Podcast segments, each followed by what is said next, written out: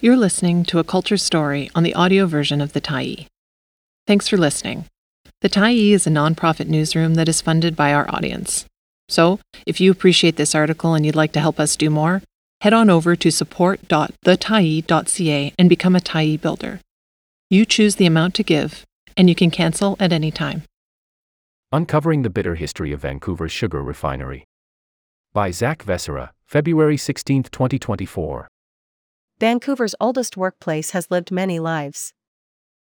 The city had existed for just four years when the Rogers Sugar Refinery began to rise on the waterfront in 1890. For more than a century, this gray monolith has processed sugar cane brought in barges from the Pacific and Caribbean, feeding the local economy and a public hungry for the sweet stuff.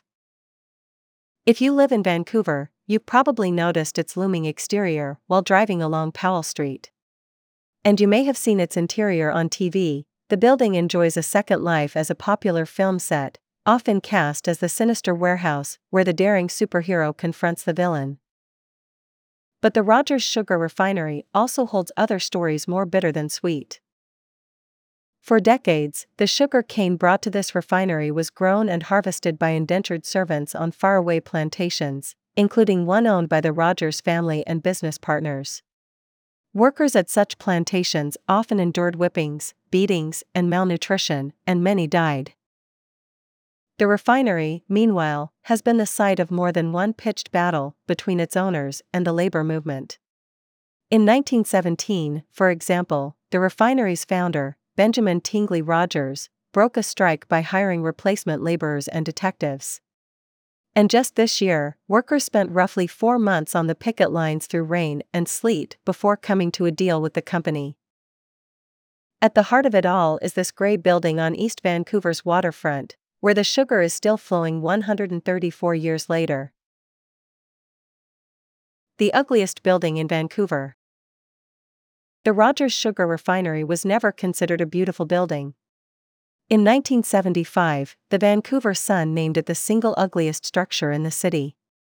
For sheer force of its industrial ugliness, it could not be beaten, the paper wrote. But the building's roots are very much connected to the colonial founding of the city itself. After the Canadian Pacific Railway was completed in 1885, sugar to feed its population was shipped from across the country. That's where B.T. Rogers saw an opportunity.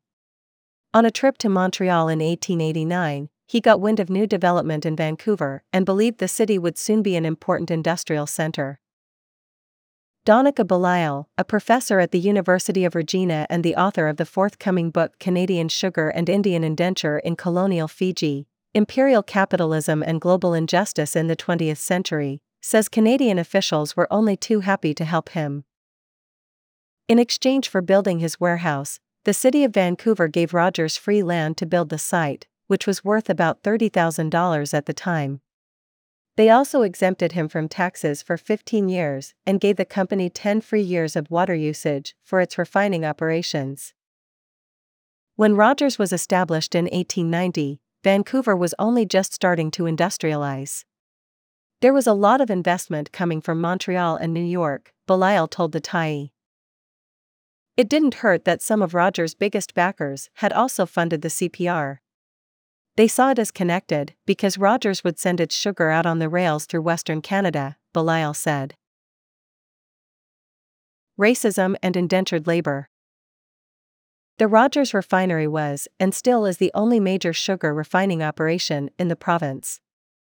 But Rogers had competition from some Victoria businessmen who imported refined sugar from Hong Kong. The railway that made Rogers' business viable had been built, in large part, by underpaid Chinese workers, but that didn't stop him from playing into rampant anti Chinese racism in a bid to beat his competitors.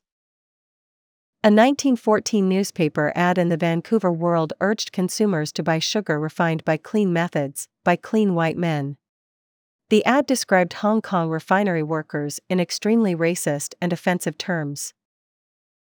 The sugar business had also long been entrenched in forced labor. Soon, Rogers got into that business, too. In 1905, he and a group of business partners founded the Vancouver Fiji Sugar Company, whose purpose was to buy and maintain a plantation on the Pacific Island to supply sugar cane to the Vancouver refinery. Belisle says the business benefited from the First World War, which led to widespread inflation in sugar costs.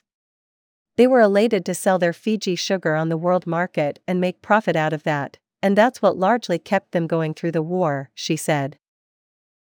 But the Vancouver Fiji Sugar Company wasn't to last. It was never able to produce a stable supply of sugar, and by 1925 the company had ceased operations. Rogers would go on to source sugar from other places, including contracts with plantations in Cuba and the Dominican Republic. That short lived company's most lasting legacy is the misery it inflicted overseas, Belisle said.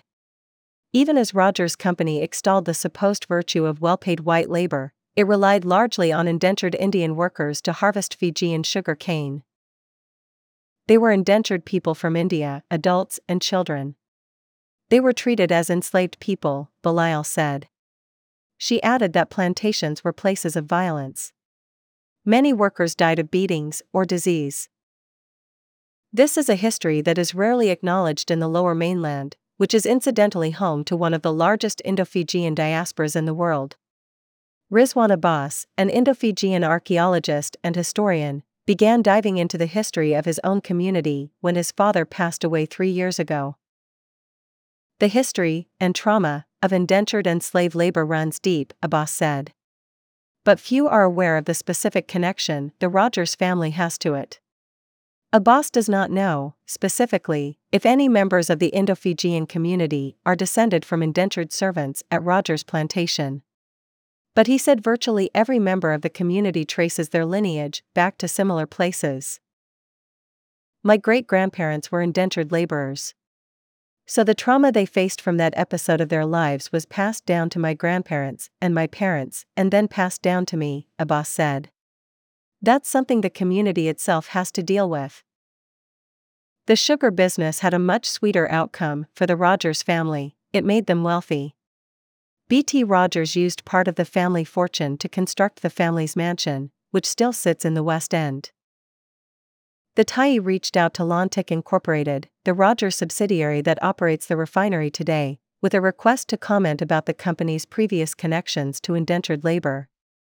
The company did not reply by publication time. Abbas said he wishes the company would acknowledge this chapter of its history. It's a travesty that Rogers made so much money off the backs of indentured laborers. And I think Rogers should at the very least acknowledge the contribution that the Indo-Fijian people have made to the company, Abbas said. That is something that I think is important, to have that acknowledgement. I don't think they've ever done that, let alone apologized for the atrocities that they themselves have committed. Aboard a yacht, Rogers tried to crush a strike. Rogers claimed, frequently, that the exclusively white workers at the Vancouver refinery were well paid and well treated. But popular accounts said otherwise.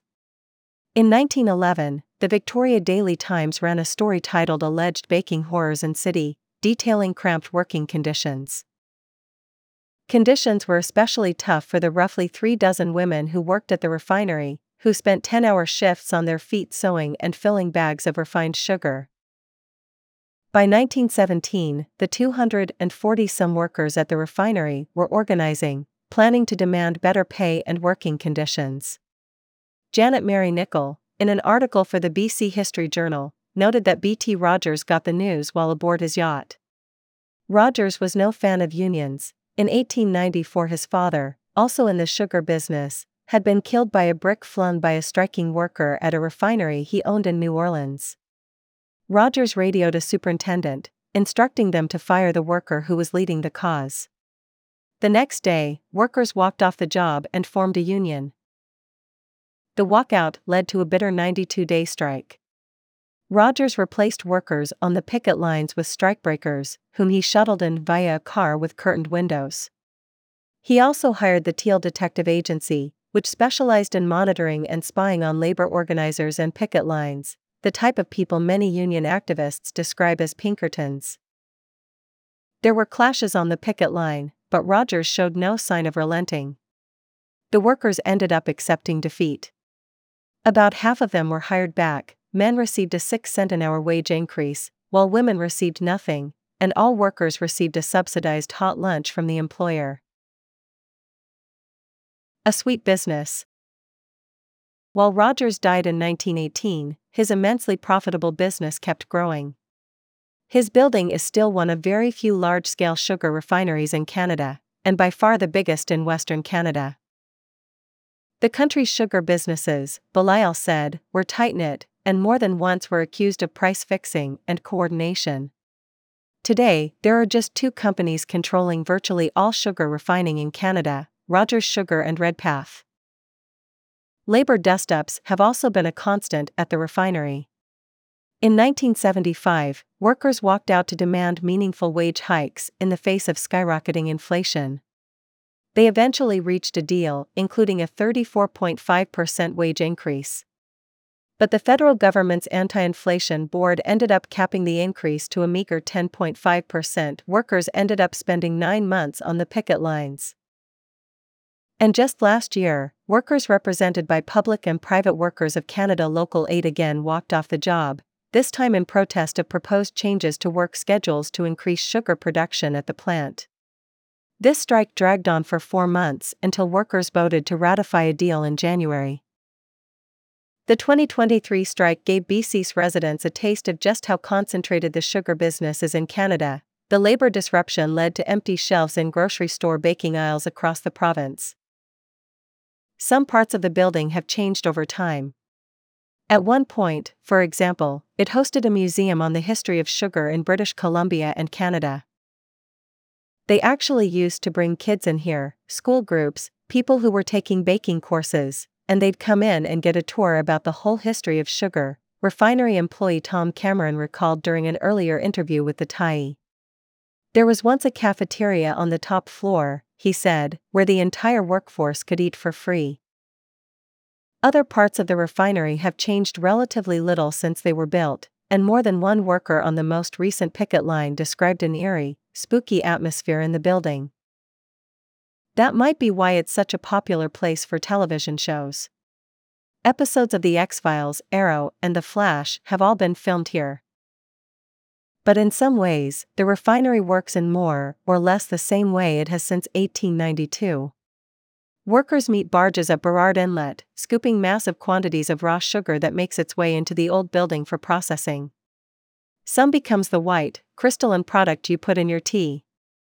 Much of it is mixed with copious amounts of water to become a heavy, sweet mixture, which is then shipped off for further processing by giant manufacturers like Coca Cola. As in the late 19th century, it is still taking in sugar from overseas, still refining it down and still occupying the same spot on Vancouver's waterfront and in its history.